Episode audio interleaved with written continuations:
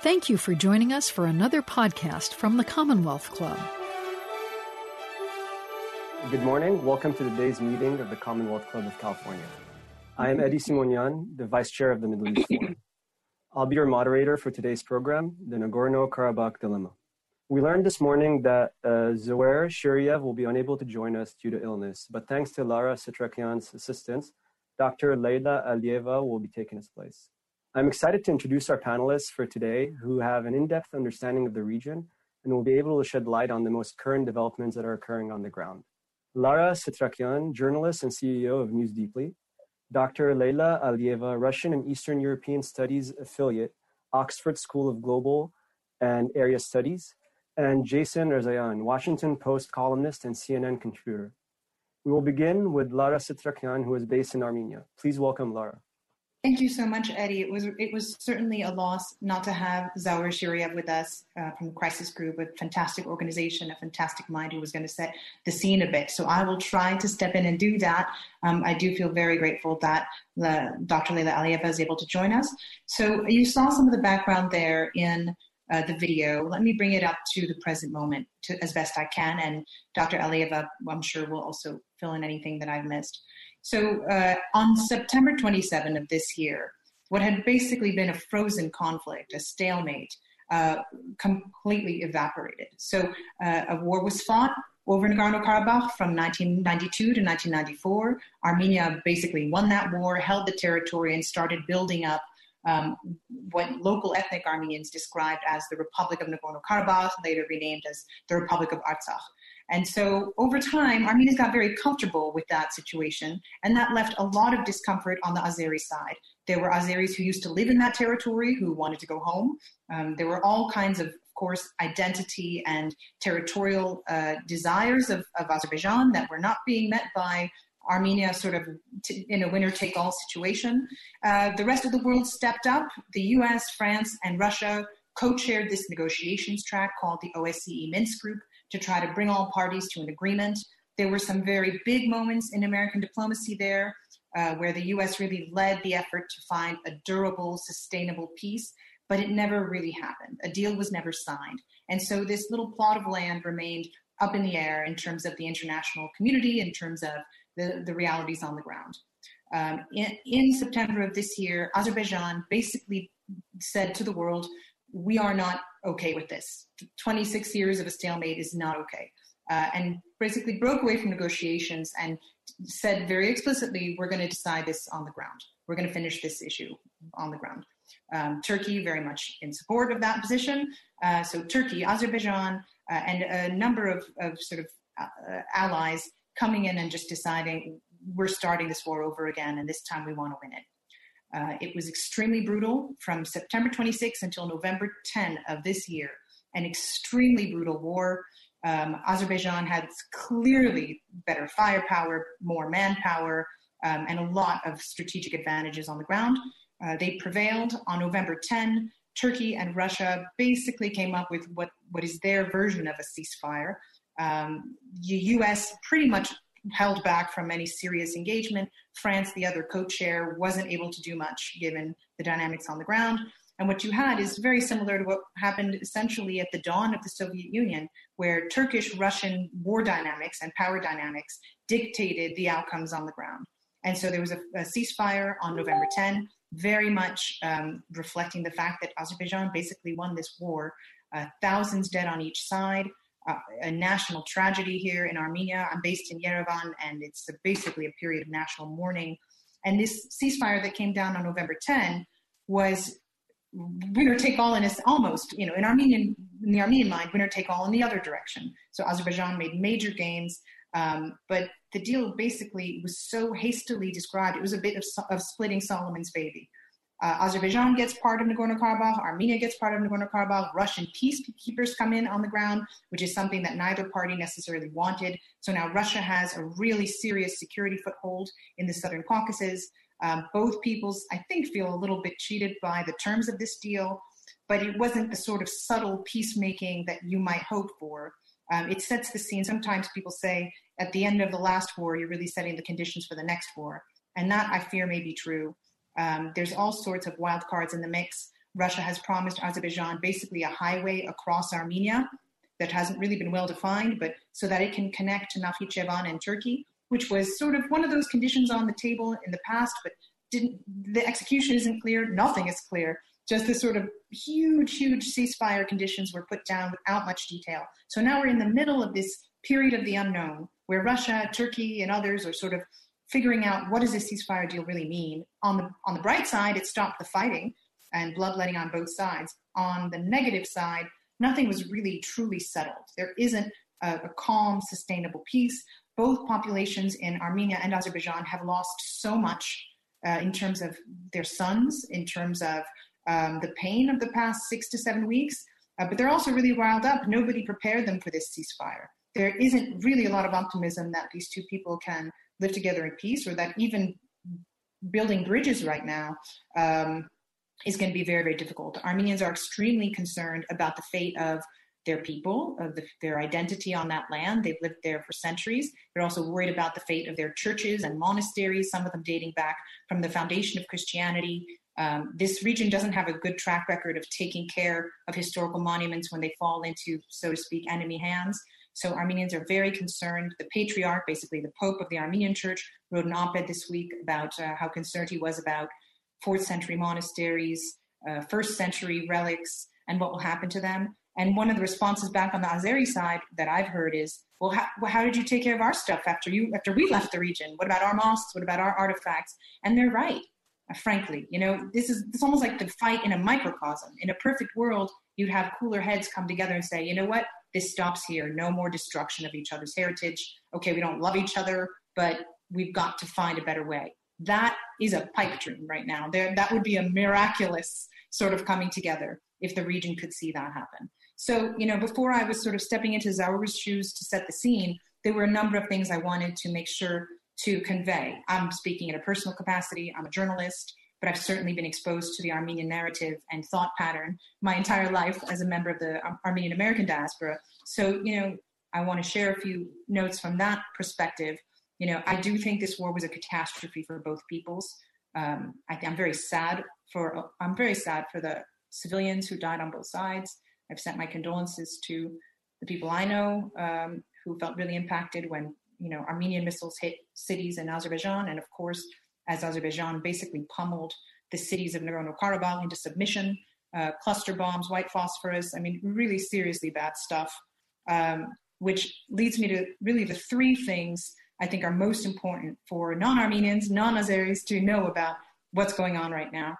One is that we're back to the law of the jungle. You know, the message here is that breaking away from negotiations and brute forcing it is back on the table, which you could have said that was the case when we see a lot of in a lot of conflict zones. But you know, there was a diplomatic process here that was supposed to hold. There was a negotiations track that all this stuff was supposed to work. Um, the U.S. backed out, didn't lead. These things are built for the U.S. to lead. Uh, the U.S. Minsk Group process is built for U.S. leadership alongside France and Russia. And so when the West backs out, it really becomes a test of force. And so that's that's really quite dangerous and really scary. When it's law of the jungle, anything goes. Norms are out the window. Restrictions are out the window. Whoever whoever can brute force it will basically dictate the terms of the of the next century. Uh, and that's that's a sad realization. Uh, the second thing out of three that I think are important to highlight, you know, Russia and Turkey are now writing the future of this region.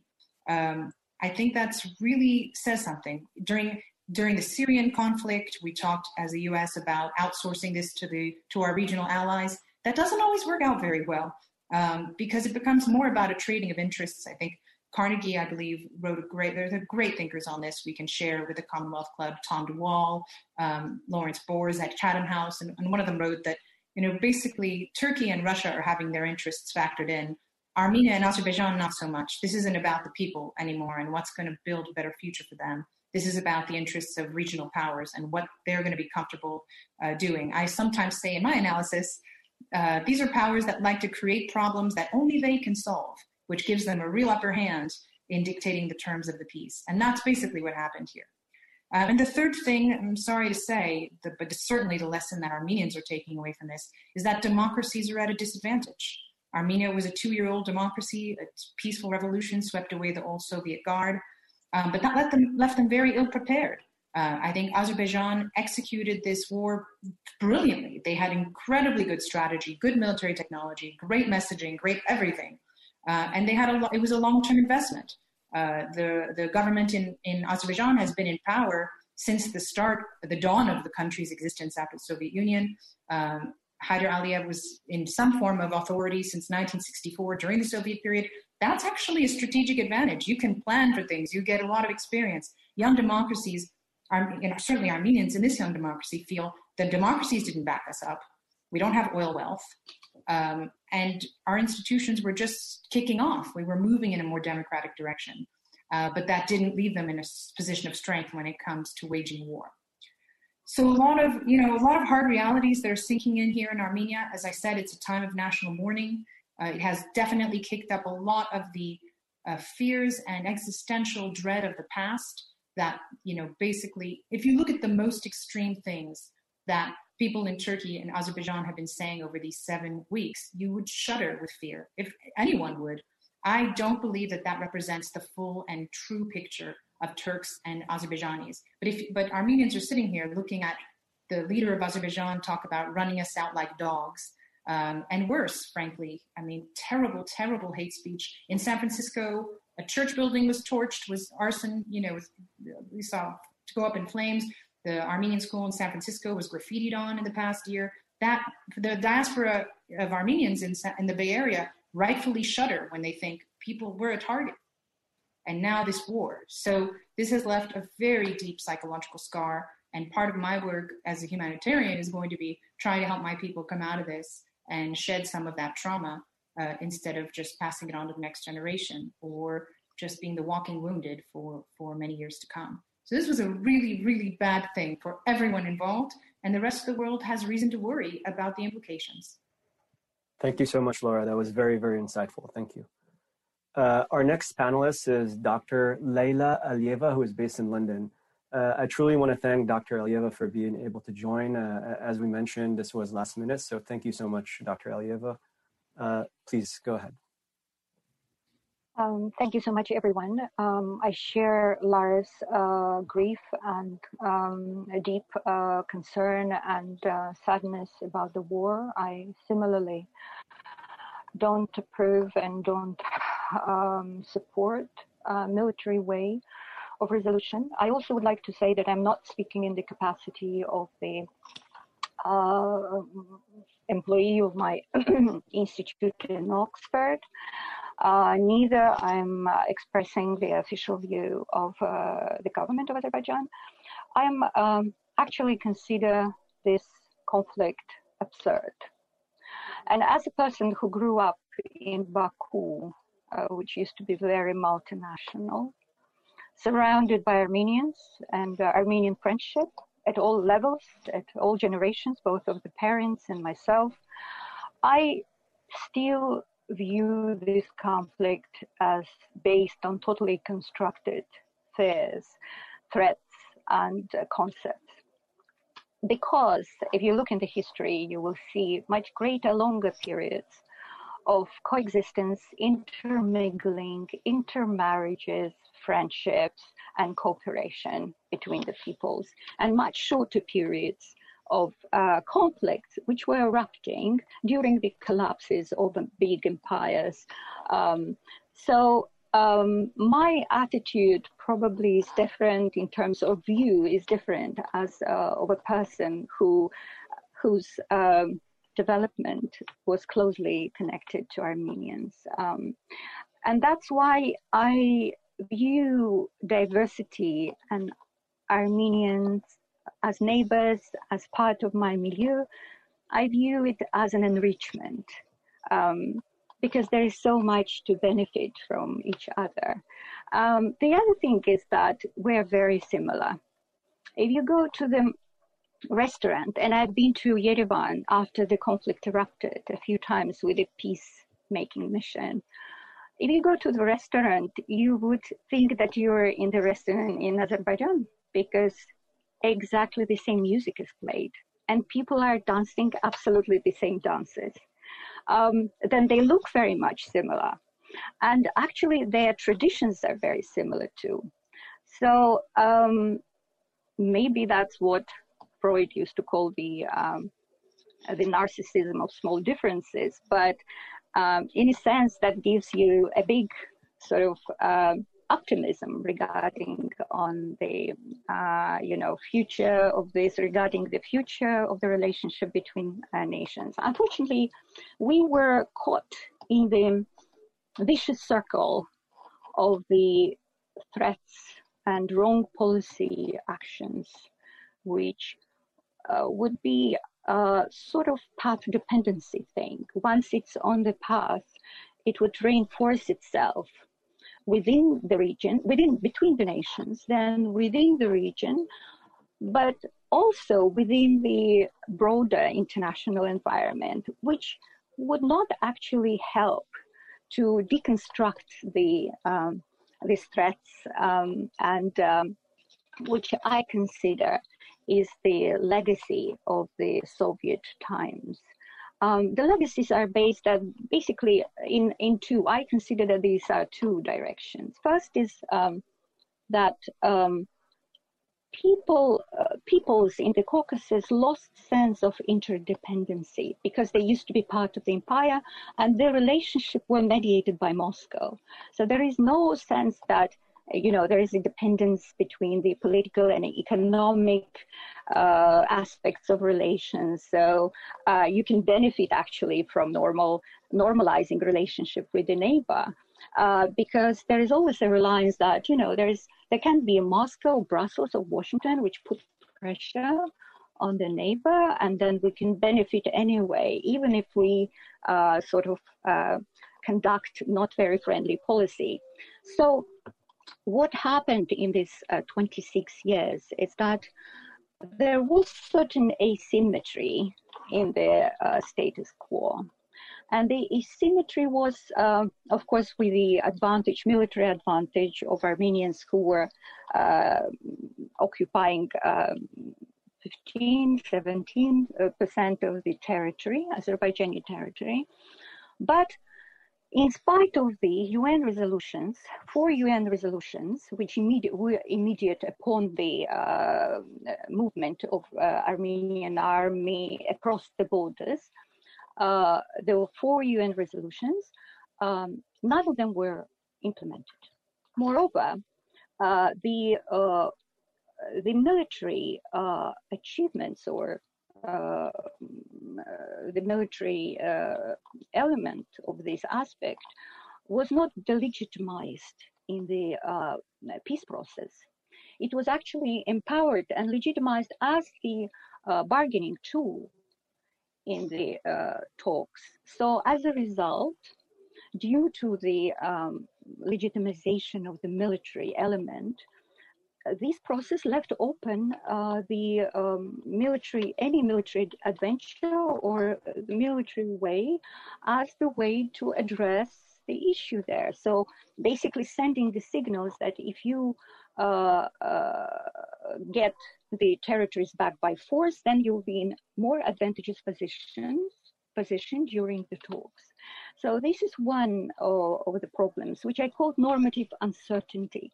And of course, the everyone expects that EU, US, or Western actor in general is the one who brings normative element to the region you don't expect it from Russia or from any other uh, actor that they will bring the normative uh, um, element to this conflict. You, you still expect that the West will be an arbiter who will bring the sense of justice, you know, the law and uh, everything with it. Um, but it didn't happen.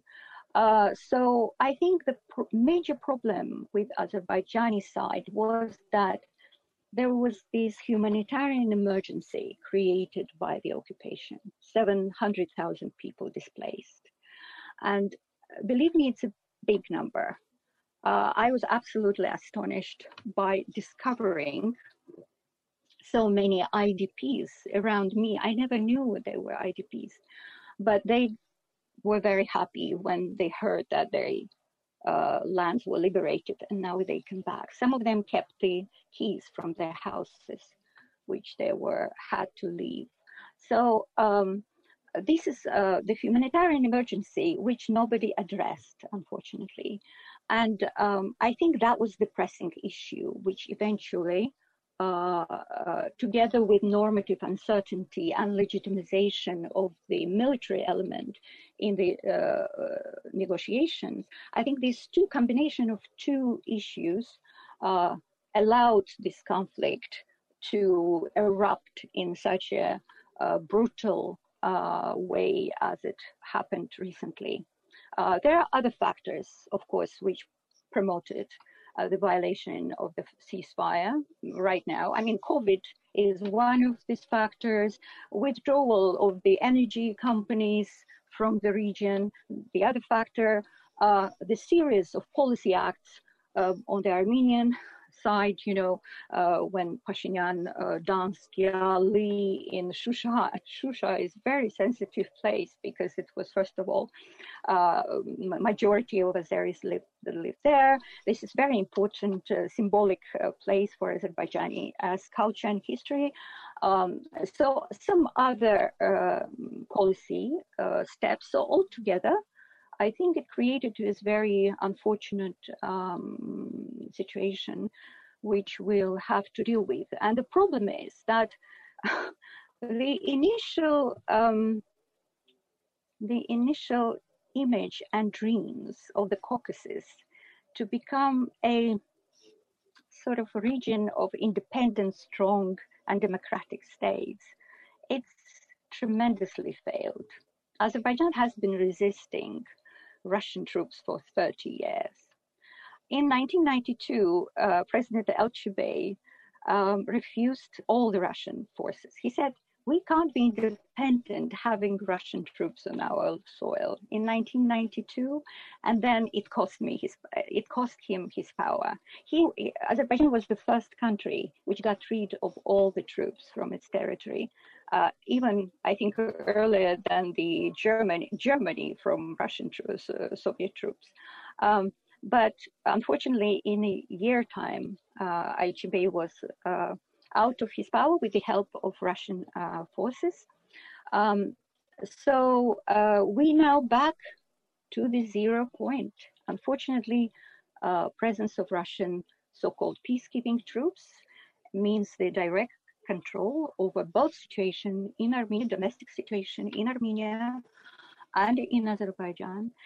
Russian troops also can have the uh, influence uh, via the again the stirring the conflict whenever it's a right time when it feels that's the right time now we have turkey involved so we ended up with a regionalization of confrontation uh, whether it will be transition period or a long-term period we still have to see thank you thank you so much uh, dr Leyla we'd like to remind our audience that this is a Commonwealth Club program called the Nagorno-Karabakh Dilemma with Lara Setrakian, journalist and CEO of News Deeply, Dr. Leyla Aliyeva, Russian and Eastern European Studies affiliate, Oxford School of Global and Area Studies, Jason Rezaian, Washington Post columnist and CNN contributor.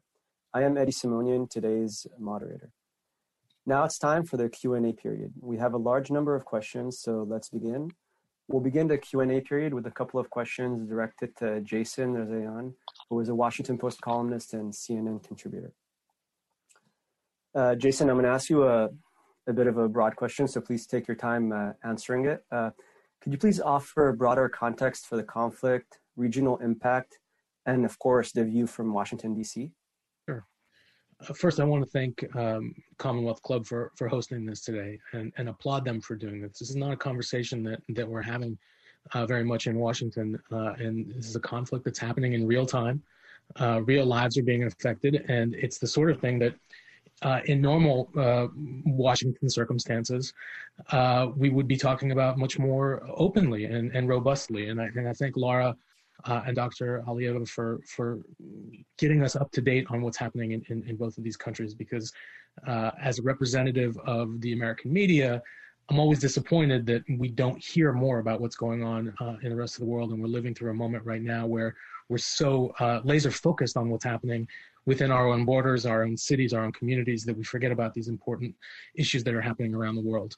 I, I think for me, the, the headline is that this has been an unnecessary gift for authoritarians. Uh, you know, this is a, a, a moment in time where uh, U.S. leadership really could have helped uh, in in bringing some uh, stability to the situation uh, and and creating a, a peace, uh, or at least a framework for a peace that that might last as both Laura and Dr. Aliyeva have so eloquently told us, uh, you know, the, the, the fact that, that Russia and Turkey are the main arbiters of the situation at this point does not bode well for either one of these countries, neither uh, Armenia or Azerbaijan.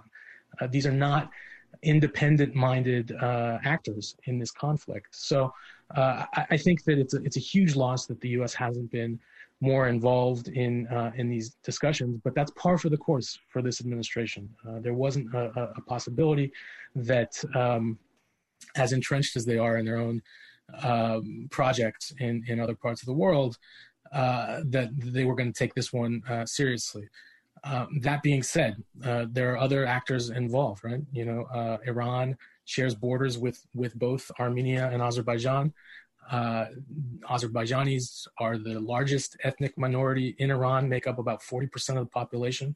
Uh, so this is a conflict that's taking place in a neighborhood uh, surrounded by predatory actors, and uh, and that's that's bad news for everybody involved. Thank you, thank you, Jason. I, I want to maybe just go a bit deeper, and and you you mentioned Iran, you mentioned the region. I do want to ask a question about religion, if you could mm. uh, answer that. Uh, can we talk a bit about maybe the absurdity of some of the alliances within this conflict, whether Israel and Azerbaijan, uh, Iran and Armenia, Turkey and Azerbaijan, especially when we look at the religions, Turkey Sunni, Azerbaijan Shia, Armenia Christian. So if you could please uh, talk a bit more about that. Uh, my two co-panelists to chime in after I say what I say, but Azerbaijan uh, is a, a, majority Shia country. Uh, obviously, Iran is as well. Uh, ethnically, it's a Turkic country with deep cultural connections uh, to Turkey. Turkey's obviously uh, a Sunni nation. Armenia is is a pocket of Christianity uh, in that part of the world, one of the oldest branches of Christianity. Um, and and as you as we've talked about, and, and the images are available of, of these churches dating back, you know, more than a thousand years uh, in in the uh, Nagorno Karabakh territory um, are. Um, sort of uh, very important reminders of the deep history and religious importance uh, of this uh, this region. So you know, I, I think that religion is is is not the main impetus of this conflict, this land, but uh, but ultimately um, these differences, these subtle differences, as Dr. Aliyev uh, spoke so uh, clearly on, you know, the the interdependency and, and mixing of, of these cultures goes way back, but in moments of conflict, differences are the things that we focus on uh, to kind of exasperate those crises. And I, I, would like to lob it to both of them, you know, because they're living it. I couldn't yeah, agree more. Please, please go ahead, guys. Yeah, I think religion is a victim of this war, frankly, um, because there are plenty of uh, Azeris you talk to who say they have no problem with Christians, and we've got Christians here in Azerbaijan. You have Armenians who have a deep love and appreciation for Islam, from so many so many centuries of coexistence. Um, the Prophet Muhammad actually has a very strong track record of loving and protecting Armenians. Um, Rumi in Turkey has a long track record of loving and mentioning Armenians, and that's not forgotten. But then you also have, you know, I was just corresponding with some evangelical friends of mine who have Christian friends in Azerbaijan. We were talking about Christians across the region, and they're saying, well, at first they couldn't call themselves Christians because people in Azerbaijan automatically equate that with being Armenian and if they have an ethnic hatred for Armenian, so we didn't want them to come after us. And Armenians, certainly, there are some here who are who use the word Muslim synonymously with Azeris and Turks, who they group all together and see us coming after them with, you know, wanting to wipe out all the Armenians. So, you know, I think religion has gotten swept up in all of these animosities, and it's really a shame. I am personally devoting a big part of my life to Christian Muslim interfaith dialogue. And so I can see how absurd it is from one direction, but we're going to have to ratchet down the ethnic rhetoric uh, before we can detangle what you know this completely and take the religion out of it. Thank you, Laura. Uh, Dr. Leila, do you have any comments uh, on this portion? Yeah, because I found very interesting what Jason said about the um, siding of Europe with Armenia on the religious basis, which is probably partly true because uh, uh, the Azerbaijanis only now started to discover this element. They don't understand um, because they're coming from a very secular background. Azerbaijan, uh, compared to Armenia and Georgia in the region, the most secular. So there was a study. So um, uh, there's much less number of people who are actively um, uh, practice. And um, so uh, basically, it's very interesting what you said and uh, basically uh, Eddie um, anticipated my question when you said about this religious element. Um, so now it's uh, a full picture, indeed. And I think the religion here is quite uh, strongly instrumentalized. It's used in um, sort of promotion of certain narrative, to get the uh, in uh, official propaganda, to get more sort of uh, support in the public opinion. So it's being actively exploited while it is not at the, at the root causes of the conflict. Conflict is about, as you can uh, um, correctly notice, it's about territory, but it's also about sense of discrimination. It's sense of that someone is trying to achieve uh, its goals at the expense of the others. So it's sort of a win-lose situation, which I also think is coming from the Soviet uh, legacy mentality of Soviet legacy, because we can look at the heritage, religious heritage, from a different angle. We actually uh, live in the region which has the oldest um, history of Christianity, and we all, believe me or not, we are ancestors of that culture. We're bearing that culture. Even if we don't speak the language which was written there or not, we're all having elements of this culture in our DNA or whatever. So, um, this is the other angle to look at it because we have common early Christianity uh, heritage, which we all should take care of rather than trying to find differences.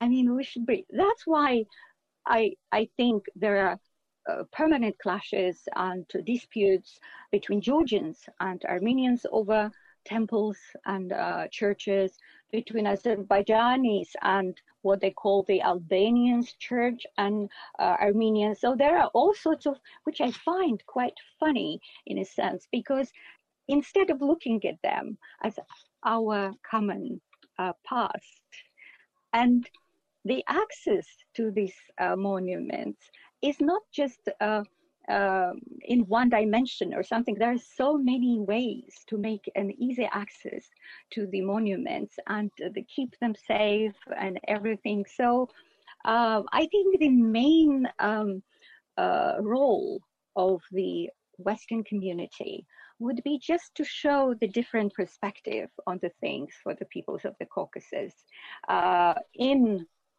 con- contrary to what, for instance, uh, Russia is trying to do or others, not to exacerbate the difference, but rather show that we can do it in cooperation and we have something to share if we go really back back in the past.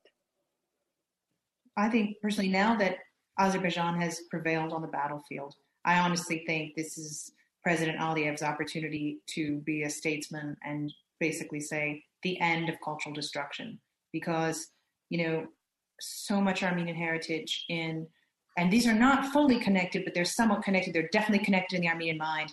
But you know, Armenian churches used to be peppered across uh, Turkey when we and in a multi-ethnic. You know, none of these regions were ever 100% anything, um, and that's a myth. But you know, we all did coexist, and but a lot of that heritage, those monasteries, they are in ruins now. And in Nakhichevan, which is in Azeri territory, thousands of monuments, precious monuments, um, were basically destroyed up until 2006.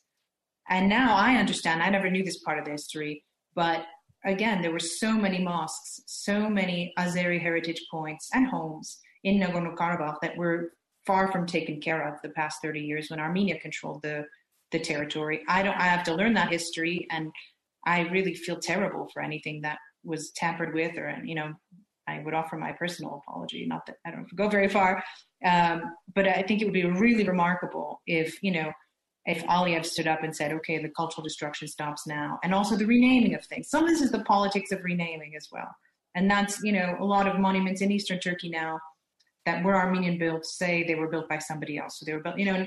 There's plenty of plenty of scholarship. I don't have to be the one to debate who built them. There's plenty of scholarship inscriptions on them. But there's also this sort of, it's become a political point and people like to rub it in each other's noses. From what I understand, there was uh, an uh, article out that the mosque that was renovated by Armenians was, was renovated more in sort of Iranian style than Azerbaijani style in Nagorno-Karabakh. Like, this, this has got to stop. Like, and the person who's now in a position to stop it because they had the better weapons, because they won this war, is Aliyev. If he wants to step up, his wife is vice president and a UNESCO ambassador, she can, that's, you know, would be remarkable uh, but it would be a huge step forward. Thank you, Lara. Uh, and I agree. I think uh, this all has to do also with indoctrination in each nation of what is right, how they've been victimized, and that plays a big part um, in this conflict. I do want to touch on Russia. All three of you have spoken about Russia and uh, how everybody's wary of Russian involvement with in Azerbaijan and Armenia. Putin made a comment uh, to the Armenians about how if they back out of this peace deal, it'll be suicide. So the first part of this is, of course, for Lara, what, what the reaction is on the ground there. The second part is for Leila, and are the Azeris thinking that this could be us in the future? Putin is already staking demands since he has military on the ground. Are they worried that this could be this could lead to ominous future where Russian involvement uh, grows within Azerbaijan? And of course, Jason, uh, if you could chime in on what the Russians are looking for in the region and the broader context of that. Thank you. So before this war, Armenia and Russia were treaty partners. Basically, Russia patrols the Armenian border and secures the Armenian border, especially the Armenian Turkish border. So if you go to the border, if you go up, I drove up to see the ruins of ancient Ani, it's Russian troops that patrol that border. So Armenia already relied a great deal on Russia for its security before this war. Now you know, Armenian forces have been decimated. And this was, so, I mean, I can't tell you how much of a city in mourning this is. Thousands of families have lost their sons. Um, and so this feeling that Russia not only dictated the terms of the end of this, didn't really step up and help them. Like there's a big disappointment in Russia, big time. But now they are the force that secures whatever sort of ceasefire there is. Uh, the terms were terrible of the ceasefire for Armenians punishing. And there's real debate here as to whether the prime minister had the right to sign such a deal without parliamentary approval. You know, you can't. It's, it was really it, it's a bad deal. so there's a lot of backlash here against that and a desire to rewrite the terms. Europeans, everyone, even the foreign minister of Armenia, it, it was almost a surprise to them. You know, they sort of shoved down Armenia's throat in the middle of the night and then became public. Okay, there's a peace on these very, very, very bad punishing terms, deep losses on the Armenian side. So the past week have been a lot of protests, reactions against the deal, Europeans and others saying we need to rewrite the deal. And this is basically Russia saying, no, like this is the deal we gave you, and this is part of, you know, Russia is remarkably, when it wants to be remarkably consistent, they will want their word to hold, and they will want their, certainly their, the, to the extent that this was a win, this whole thing is a win for Russia, they're not going to lose an inch of it. Uh, and so you also have reports of Turkish troops amassing on the border with Armenia and Igdir, you know, really close to Yerevan where I sit right now. And so this incredible vulnerability among Armenians to say, you know, we're cornered basically. So we have to, we're going to have to accept whatever deal this is, um, as, as awful as it is. And, and we'll see how the rest of it shakes out. Mm-hmm. Um, you asked me about um, what how do I see Russian involvement, right? Yeah. yeah yes, um, that's correct. So, you know, there is a tradition of viewing Russia as not a friendly country. As I said, uh, in early 90s, uh, there was a very strong uh, resistance to Russia. So first we got rid of military presence of Russia. Then Heydar Aliyev came and he got rid of energy presence of Russia squeezed it out. Um, with uh, Ilham Aliyev, we saw different game. He started to balance between Russia and the West, which uh, helped him to preserve his power by balancing. Um, it doesn't mean that societies, uh, societal attitudes changed. Uh, if you look at the reaction in the society, major civil and political leaders, they all decried Russian peacekeeping troops because that was done without consultations. As you can imagine, unlike in Armenia, where we have uh, permanent consultations with the parliament and other groups, in Azerbaijan it was done by the president. The Russian troops were in. And uh, this is, as I said, this caused a strong, strong resentment in the society. The people continue to react to it negatively. So um, the only way out uh, under uh, current conditions, as some see, is the counterbalancing by Turkey. Turkey, as a NATO member, as the country which is more democratic, has some established democratic institutions like, unlike Russia, um, for instance, is seen as more benevolent actor than Russia in Azerbaijan. And uh, if Russia was not there in the ground, probably there was not such a need in Turkey's present. That's the point of view more or less shared in the society. Uh, as we agreed in the beginning, this regionalization would not be possible if US or some multilateral, multilateral European institution would be more active actor and would not leave this gap in the region, which was immediately f- filled by Russia and now Turkey. So um, uh, we, uh, people do uh, care and they're very concerned about the Russia's presence in the ground because it's uh, definitely for many as the as a revolutionary leader of the Soviet Union used to say, it's one step forward, two steps back. So bringing Russians Russians in is two steps back, definitely. Thank you, Dr. Leila. Jason, I want to turn this to you. Uh, I do, I do want to talk a bit about Russia, but also have a question. Um, is this a continuation of Trump's policies in the Middle East, and are countries taking advantage of this? But what I mean by this is we see the administration approving land grabs, approving settlements in Israel. And when we're looking at this, our countries around the world, whether Azerbaijan, Russia, et cetera, looking to this and looking at the absence of US leadership. And is this setting the standard, a new standard for the world going forward. And um, last part of this, apologize for putting so many answers and questions in there. But how do you foresee the Biden administration reacting to this conflict? Or do you see any changes at all moving forward? First of all, I'll answer the second part first. One would hope that this isn't, you know, uh, a precedent set by the Trump administration that's going to move forward into successive American administrations. I, I think more than any sort of, you know, uh, Secretary of State Mike Pompeo uh, put out a statement today talking about the Pompeo doctrine, uh, more than anything revolving around a, a, Trump doctrine. I think that this is just a, more about a lack of American uh, leadership um, and uh, and sort of turning a blind eye to these sorts of situations around the world. Um, I, think it, to to to the, to the question about how the Biden administration will handle uh, this situation and others, I, I think it'll be a, a, an attempt to return to the way that we handled our international affairs previously, how we've handled it for decades, more than you know, maybe almost a century. Um, that we will want to promote uh, democratic values and and uh, push back on authoritarians where we can and i think that that's what what's important here that's what's been missing here uh, Russia has been a dominant military, economic, political player in that region for hundreds of years. Uh, and for uh, the last century, uh, they've had to deal with American um, presence, but also American pushback and American ideals, uh, Western ideals. Uh, and, and suddenly, uh, whether or not those ideals that so many of us hold so deeply were ever true or not, now they look really flimsy. Uh, and you know, if if you look at the statements coming from Europe uh, about this situation, not very strong. You know, please respect the ceasefire.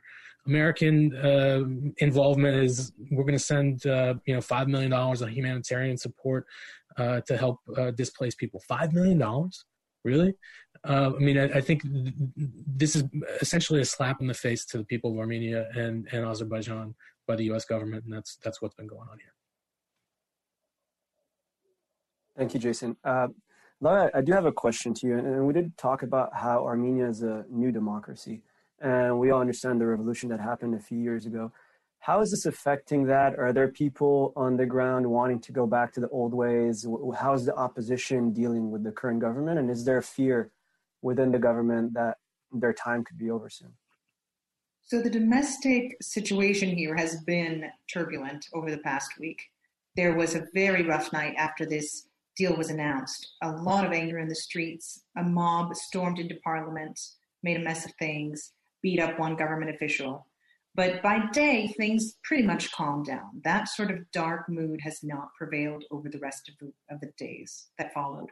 So you still have a lot of protests. Is a combination of grief and anger at the war and, and that it was lost, and the opposition led by billionaire uh, oligarchs, led by um, the former regime, to basically call for a unity government where they have a seat at the table. So there was some political opportunism to it. In the days that have followed, there have been much broader calls beyond those, those sort of two for the prime minister of Armenia to resign in all sorts of ways, not to tear down the revolution, not to go back to the old sort of um, oligarchs, but to just, you know, step down, let someone else from your own government step up. Basically, like, we don't want to see your face. You remind us of the war. You didn't do a great job. Um, and so there are a lot of calls for this prime minister to resign. Uh, and so far, he's not willing to. And so that, that creates a little bit of concern. How is that going to resolve? Um, is he going to call new elections? He just released a roadmap for rehabilitating the country and supporting the humanitarian crisis. But he's he's really a lame duck prime minister right now. I don't know how he's going to achieve that. Uh, who's going to want to work with him? Even the diaspora is a little weirded out by all this. It's just like you you didn't do a great job, and you're not really. It's a one man show.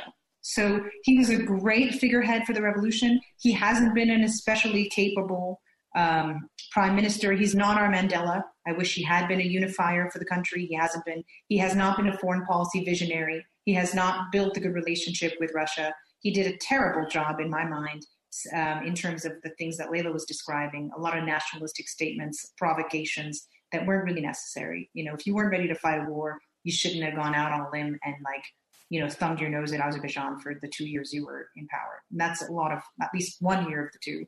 Uh, he's been doing a lot of that. So he provoked a lot, uh, Azerbaijan. He, he, didn't need to do that. He could have been much more of a statement. He wasn't, he's not, you know, bless his heart, he's not a great, he doesn't seem to be really good at doing this, this, this prime minister thing. He's a, you know, he's a journalist, no, no, no knock on journalists, but, you know, it hasn't gone well under his administration. And instead of sort of owning that and putting someone else in, he's really clinging to power.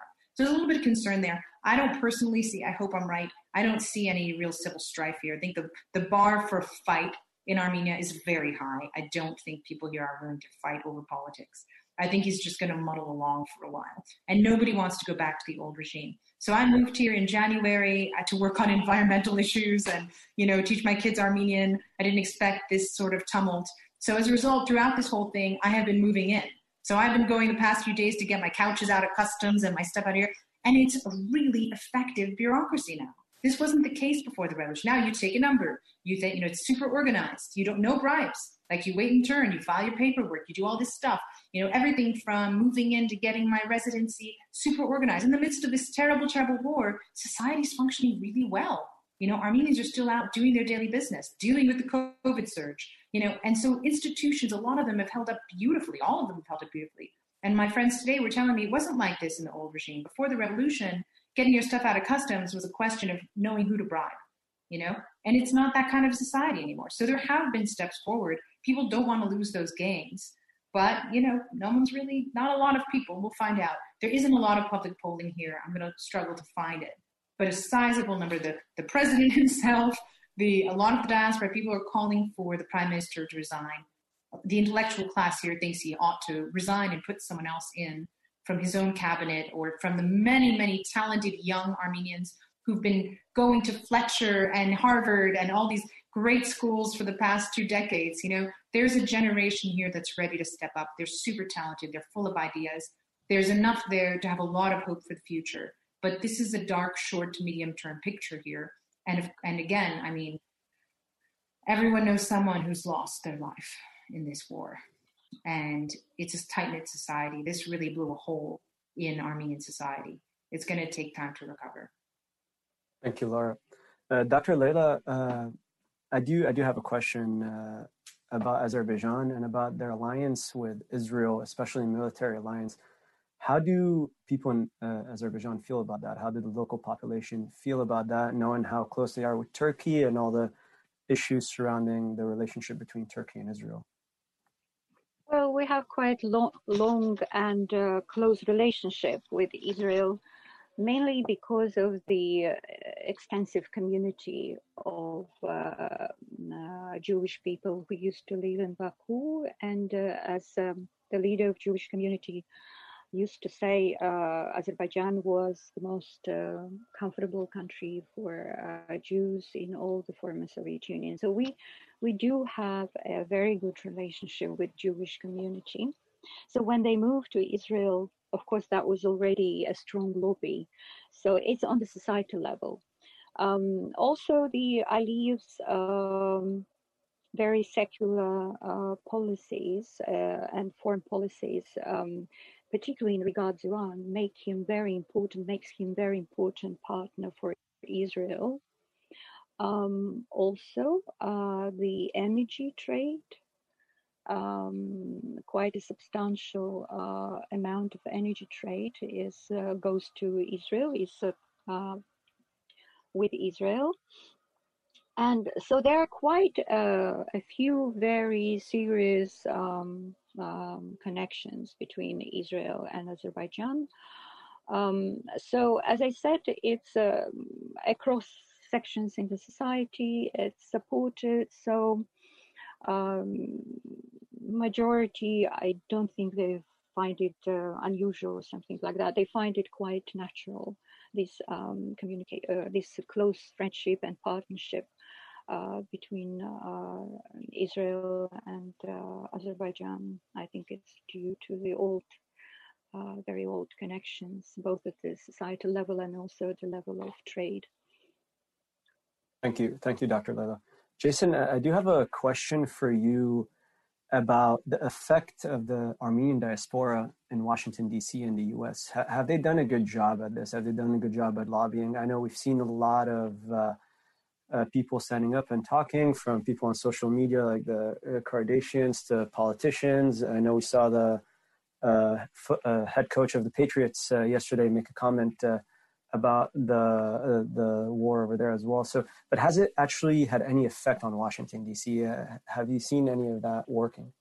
Again, I mean, we're, we're living through a, such a strange time where you know the the kind of events and lobbying efforts that you see on a on a, a public basis. Uh, you don't see right now because we're all in our homes. But the truth is, the the you know Armenian diaspora and Lara can help me with the numbers um, you know, is at least three times the population of Armenians living in the country. Am I right about that? Is that is, is that about accurate? Roughly.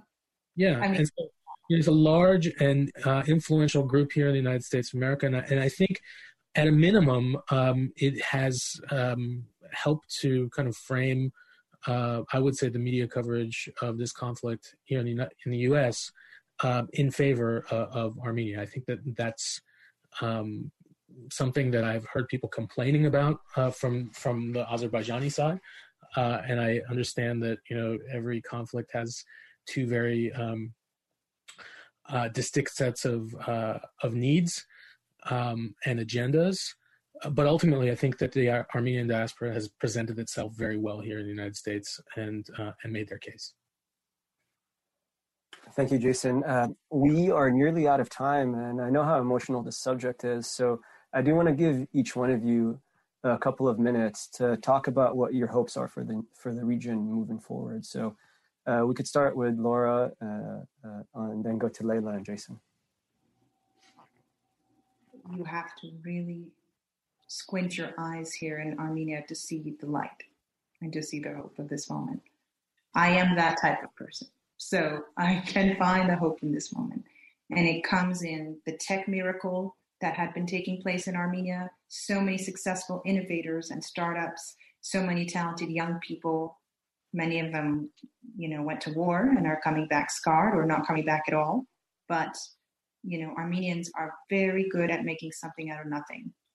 And we will figure out as a people how to recover from this moment. It may feel more like resurrection than even resilience this time around because it was a very hard blow. But I have every faith, every ounce of faith that Armenians will figure out how to move forward and to build a, a better country and a better society. Um, I, I honestly, I, I feel like I have to say and remind people there's a diaspora in the world because of the Armenian genocide. We were all displaced persons. I was sitting today at lunch with an analyst. She's Georgian Armenian, I'm American Armenian, but she's from Erzurum and I'm from Gaziantep. And so we're all displaced persons. Practically all of Armenia is displaced persons. Um, this hasn't been an easy century. Uh, when I look at there are plenty of imperfections, including the Armenian diaspora. I mean, they would complain the press coverage has been too Azeri pro-Azeri in other respects, but more importantly, they clearly weren't asking for the right things if they didn't have the weapons and the wherewithal to fight this war. So it is a lot of soul searching and introspection. But I have so much compassion for us as Armenians. I have compassion for us in the diaspora. I happen to be a faithful church going Armenian Orthodox uh, chick. And so my, my mentors in the church will tell me whatever the imperfections in our community, just remember that we barely got out by our finger, we're barely holding on by our fingernails for the past century. And so my perspective on being Armenian has always been we're not perfect, but we're precious and we will preserve what's precious and we'll take it into the future. And only through this conflict, because I've had a lot of Turkish friends and a lot of Turkish contact, that's where I'm from. I'm indigenous central Turkish, and that's respect. I'm from that land, and those are my siblings and my former neighbors, and friendships and bonds have formed among my the, the years that I've spent, frankly, covering Syria, because it always took me to Turkey. Um, but only in this conflict have I come to even know much of the Azerbaijan story and their experience. Um, and I honestly have a lot of compassion for them too. It hasn't been easy. It hasn't been easy for them domestically. It hasn't been easy for them through this war. I, I feel bad for the people who've died on their side. I'm still, it's hard, even in this, in a post-war moment, in a war moment, it's very, very hard to reach out to the other side and to, and to feel that you're in so much pain, you turn inward like, you know, a turtle in its shell. It's very hard to reach out and imagine and empathize. Um, but I can, if I squint my eyes, I can see it and feel it. And it's not been fair to them either. It's not fair. I'm sensitive to the mosques. I'm sensitive to the people's lives. But I also think we have to stop doing this winner take all and then thumb it in each other's noses thing. Um, and we're going to be looking for the light and looking for the way to build bridges between us and, and them uh, until there's a time when there isn't so much of a strict us and them. Thank you for those I don't know we're going to have right wings though. Each society has a right wing. I don't know yet how we're going to rein that in because I have Turkish friends. I also know there are far right Turks who would prefer I don't exist. Period. Uh, and they say so, and they cyber attack me, and they do stuff like that. So we're going to have to. It's not easy, but we're going to have to try. Thank you for those words, uh, Dr. Leila. Please go ahead. Yeah, thank you so much for this session. And um, I'm very grateful to Lara and to both of you who uh, contributed to this discussion. Um, as a person who is very passionate about democracy, I would say that, of course, democratization is important, but it's not enough. You really need um, liberalization and modernization of the society and opening their minds. And that will mean that you will put the context of the um, current uh, conflict in the other, to the other level, the level of increasing globalization, digitalization, virtualization of the world. Because what Lara just said, it's about young generation which is very smart and it's in totally in this new IT business and things like that. And that's what will make us probably uh, less exclusionary, more, uh, we will take the borders more conventional.